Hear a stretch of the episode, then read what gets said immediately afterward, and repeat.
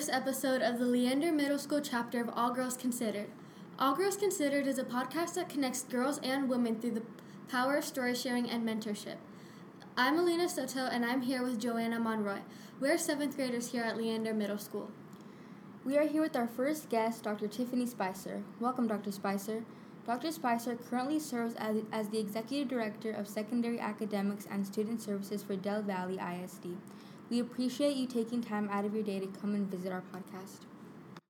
Thank you. So, Dr. Spicer, what is your educational background? Okay, so um, my it's kind of varied. I'll talk about elementary to high school. So I moved a lot. We were in the military, and I was born in Texas, and so I started school in Texas. I went to school in Virginia. I went to school in New Mexico. And there's another state I can't remember right now, wow. so I'm all over the place. But when I graduated um, in New Mexico, I came to come to college here, and I went to UT, and so I'm a Longhorn, and that was in the 90s, um, 94 to be exact. And then I graduated in 1998 from the University of Texas at Austin, and I have a bachelor's in social work. So I want to help people. Um, I did not want to be an educator. I was just like, I'm going to help people, but I'm not going to be a teacher. I was running from that. Okay. Um, after having a family and kind of getting them all situated, I went back to school and I was teaching at the time. And so I went to Texas State University in San Marcos. And there I got my master's degree, and that was in 19, nope, that was 2008. So it was almost 10 years after college because I was trying to be mom, wife, and all those different things. Um, and then after that, I waited a little bit longer. And by that time, I was a principal of middle school, high school, and just kind of moving up in my career. And so um, my boss at the time was like, You need to get your doctorate. And I was like, I'm good. and so um, he convinced me to do it. And he said, um, You're an African American, you're a woman, and you're in high school and you want to be a high school leader. So you need to make sure that you have your doctorate degree. So I went to Texas A&M and um, I did that so I could get my doctorate. So that was from 2000, about 12 to 16. It took about four or five years for that degree. And so that's when I became Dr. Spicer from Texas A&M. So I'm all about Texas schools. That's great. What made you choose your career choice? Oh, great question. so, um, as I said, social work was my kind of heart. I wanted to help people. I like serving, and I just like being a resource for people. Um, however, I never practiced social work, so I never got the certifications that go along with it. I have the degree, but I didn't work and do that. Um, so I was a stay at home mom with my two girls, and I was like, okay, what can I do that I can still help people? I can still be a good mom and raise them. And so my mom, she fussed at me because I did not get um, my teaching certificate while I was at UT. I was like, I got my degree, I'm good, right? Wrong. So I had to go back and get certified to teach.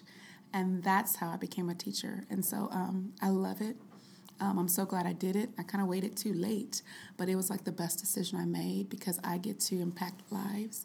And a lot of people talk about doctors and lawyers and all these people, but we educators, we're the ones who make those people.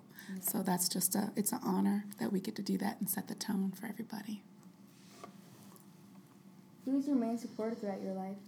Um, throughout my life, so some constants that have been around are my parents. So growing up, uh, my parents they've been married for forty plus years. They've been married forever, um, and so we have a tight knit family. It's myself and my brother. I'm the oldest, but I'm also the shortest. He's a foot taller than me. He's six two. I'm five two, um, but I still tell him I'm the big sister, so I can beat him up. Um, but it was us four. So every time we moved, it was us four.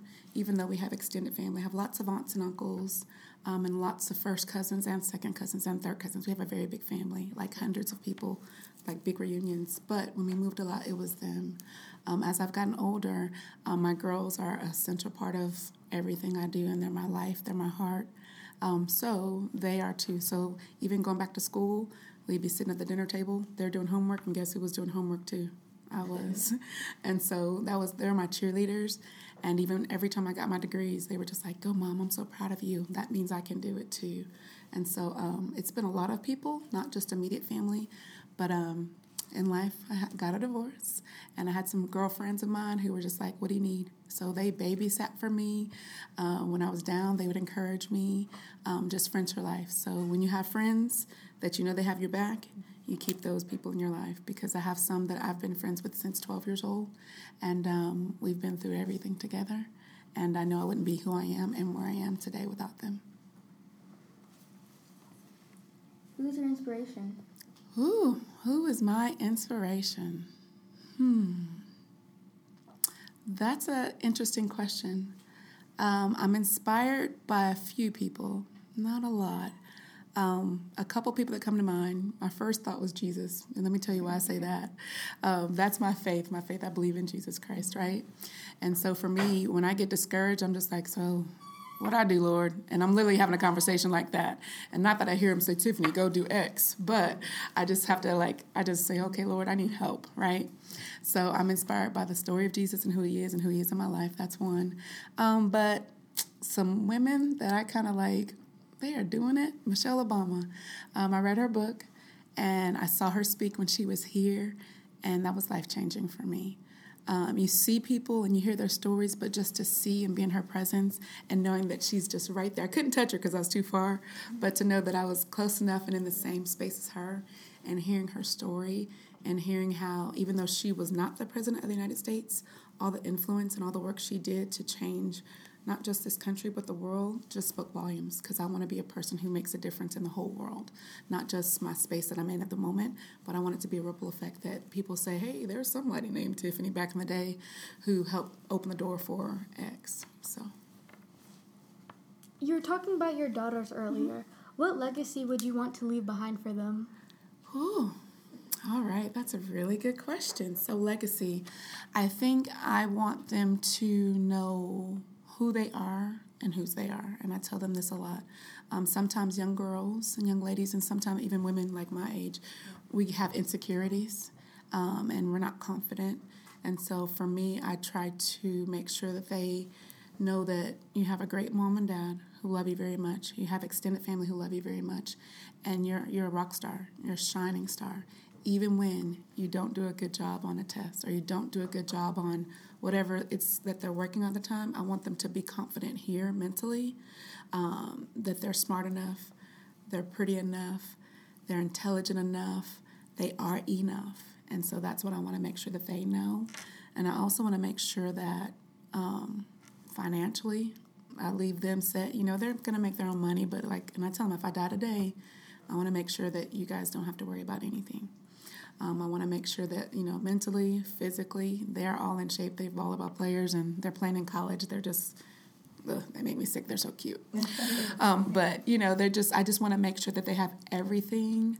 Um, I had a great life growing up, but I want them to have it even better. And so I just want to make sure I leave that for them because when they have children, and I'm a grandma, I don't want to be because I don't want to be that old just yet. But when I'm a grandmother, I want to make sure that you know my kids' kids have what they need and they're successful. So I want to make sure we pass it down generationally. What are some of your hobbies? Hmm, hobbies. Well, I work a lot. so when I don't work, what am I doing? In the mornings, I go to the gym. Um, and I guess you could call it a hobby. I've only been doing it for like the last one, two, three years because being a principal of a high school, which I was here at Leander High School, and I was a principal, a middle school principal in Round Rock. Um, you work all the time. Every day after school, you're either watching a performance, a dance show, a volleyball game, basketball, football, you know, so you have a lot of work. And so I didn't take care of myself physically like I needed to, gain some weight or a lot of weight.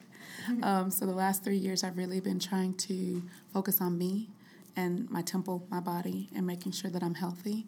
Um, so working out, has been it's a stress reliever for me. So I go in the mornings before work, and then when I get to work, I'm happy, I'm nice, and I can encourage people. Um, so that's one. When I do have time, I like to read.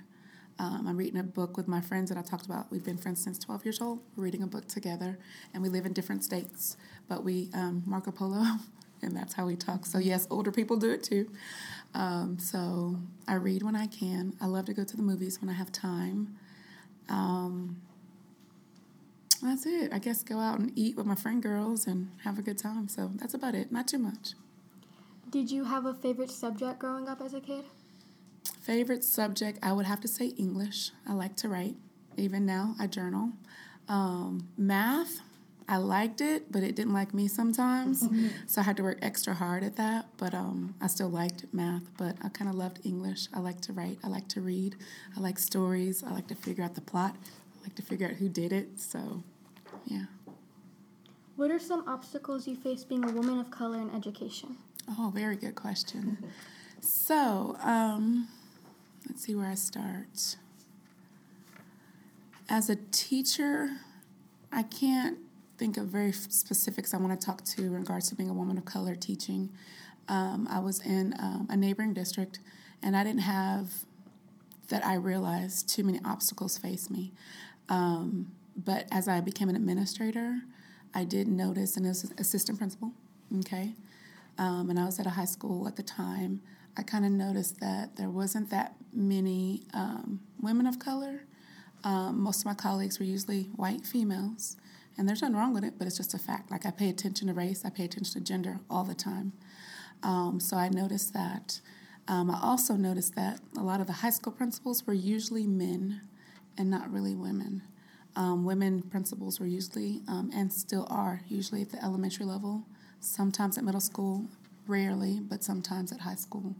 So going um, through the ranks, and I told you I was a middle school principal, and then a high school principal. So coming here, 2014, Leander ISD, um, I was the first um, person of color to be um, a high school principal. And I think I was maybe the first woman of color, period, um, K through 12, so elementary, middle, high schools. And that was in 2014. So coming to Leander High School, um, I was excited about the opportunity, but I didn't know that until I got the job and so I called the superintendent. I said, Excuse me, I have a question. And we were pretty cool. Mm-hmm. I said, um, I just heard that I might be the first um, woman of color as a principal. He's like, It's true. And so that was kind of like a shock, if you will, because in other districts and other places, I always met women of color who were principals too. And so being here as the first one was kind of different because I felt like um, I had to not only represent women, but people of color. And I had to do not just a good job, but a great job. Because if I didn't do a good job, any other person of color, whether they're black, Hispanic, um, Asian, anything, if, if they wanted to come behind me, I had to set the stage. I had to make sure I did it right. Um, so I really prided myself, if you will, to make sure that I represented and did everything to the best of my ability because I want to make sure that um, the door was open for other people who might want to be a principal or an administrator. So I was also the third woman high school principal. And so if you know Miss Simpson, she's the fourth female high school principal in the district, my understanding. So that's how that works, you know. So um, there's not that many of us. My dissertation was about female high school principals, specifically African American, and there's only about 5% out of um, so there's a thousand districts pretend every district has at least one high school or six. So if you did the math which i don't know if that is thousands of thousands of high school only 5% of those are african american females. And at the time when i did the study it was about 76 women. Um, so i did have an opportunity. I reached out to them and i interviewed some of them. I met some of them and that's how i did my study because i want to see what's their experience like if it's like mine or if it was different. So um, it's been interesting because high school is mostly for men, it's usually white males. And so when you're the only person of color or the only woman or the only person of color who's a woman in the room, you're representing everybody. and so it's just kind of like, okay, how am I going to navigate this? And then sometimes the boys, they want to be boys and just like, wait a minute, I'm in the game too. And so you just have to advocate and be a voice. But it has been challenging. Um, I'm like, okay, how am I going to solve this? How am I going to fix this? How am I going to help this student or this parent or this teacher? So um, I don't know if there's anything that I'd want to know before becoming a educator. I think I'm okay for now. What are some uh, What are some accomplishments you've made in your life? Oh wow, accomplishments. Um, well, I think my daughters are my accomplishments, um, and just seeing them blossom and grow. I think um, the leadership opportunities that I've had as, a, as an administrator, um, some of my students are now married with kids and I don't think I'm that old, but something has happened that they've gotten older, and I've kind of maintained. Um, so just seeing them and hearing their stories. Um, one of my kiddos um, graduated from Leander High School. He'll be a senior. Well, he's a senior this year, um, and he was our valedictorian. And he's at MIT, and I still get to keep in touch and hear the stories. And I get emails that say, "You made such a difference in my child's life," and they're thankful for that um, getting letters and emails from my former students and from parents. That brings joy, and um, I kind of keep those because when you have a bad day, you need something to make you smile. So I use those to help me smile. Um, I've had the opportunity to be honored by um, different sororities and organizations for being an educator um, and for being also an African American woman educator. Um, the city of Leander honored me one year, and different sororities in Austin area have honored me. So I just have different things on the resume um, that have um, brought joy to my heart, and I'm thankful for those opportunities. Um, but I think my biggest accomplishment is just knowing that I'm making a difference and I'm pouring into the lives of other people who are going to come after I'm old and gray. And so that excites me, and that just makes me keep wanting to do what I do. What qualities about yourself helped you become successful? What qualities? Um, being a servant leader. So, what that means is sometimes people lead and they say, I'm the boss, right? If they have to tell you that they're the boss, nine times out of ten, they're really not. So, for me, um, I have titles and people like doctor this, doctor that, right? But at the end of the day, I want to serve. So, if I'm asking whoever I'm, I'm supporting, so I supervise principals, so I ask them, how may I help you? What do you need to be a better principal? What do you need to lead your staff? What do you need to serve your teachers? So I like to ask a lot of questions and provide support, and I like to serve. So I talk about servant leadership, and that's that's that's a characteristic that I think I I model and exemplify for the people that I work with. Also, um, I like to think that I inspire people to want to be the best version of themselves that they can be.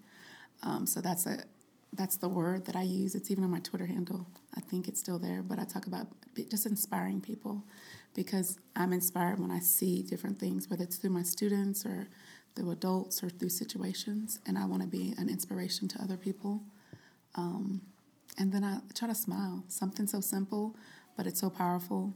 Um, just because you never know what people are going through, and so whether I'm in the grocery store or walking in the hall or whatever. I'm trying to smile at people. I like to smile, number one, but number two, I like to see people smile back. And when they're sad, you can tell when somebody's sad or not in a good place. And when they smile, it just gives them just a little bit of hope that they didn't have before they saw me. So we know that you're a very busy woman, have to get going. Um, so we're going to end with one last question. Mm-hmm. Do you have any advice for young girls? Advice for young girls.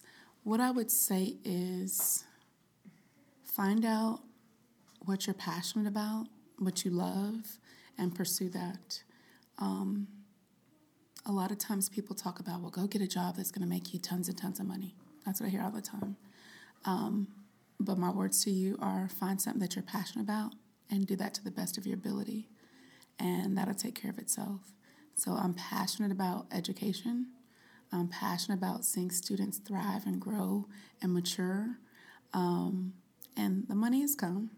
I started making a small salary and now I'm making a, a big salary. And it'll keep getting bigger, but that's not why I do the job. I do the job because I love children, I love students, and I love to see like see what they become after they've had an encounter with, you know, whatever district or whatever program that I'm working with. So pursue your dreams. Um, don't let anybody tell you that you cannot do whatever it is you want to do. Um, that's one of the things I hate when people say, well, you're just a girl, maybe you should just go to. That drives me crazy. Um, so there is no limit to what you can be or become, um, and go do it. And sometimes that's even from family or friends.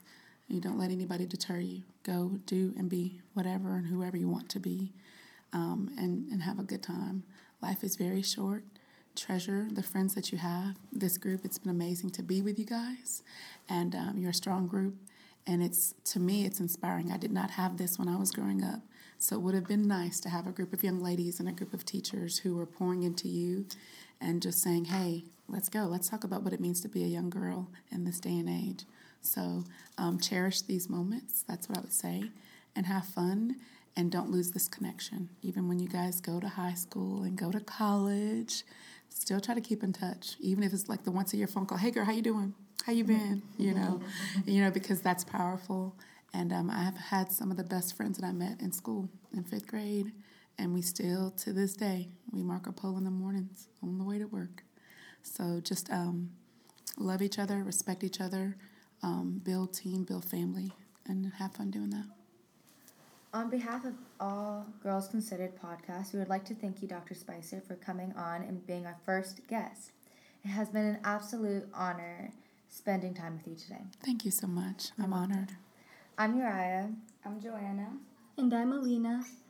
And, we, want, you to remember who runs the world. Girls. Woohoo!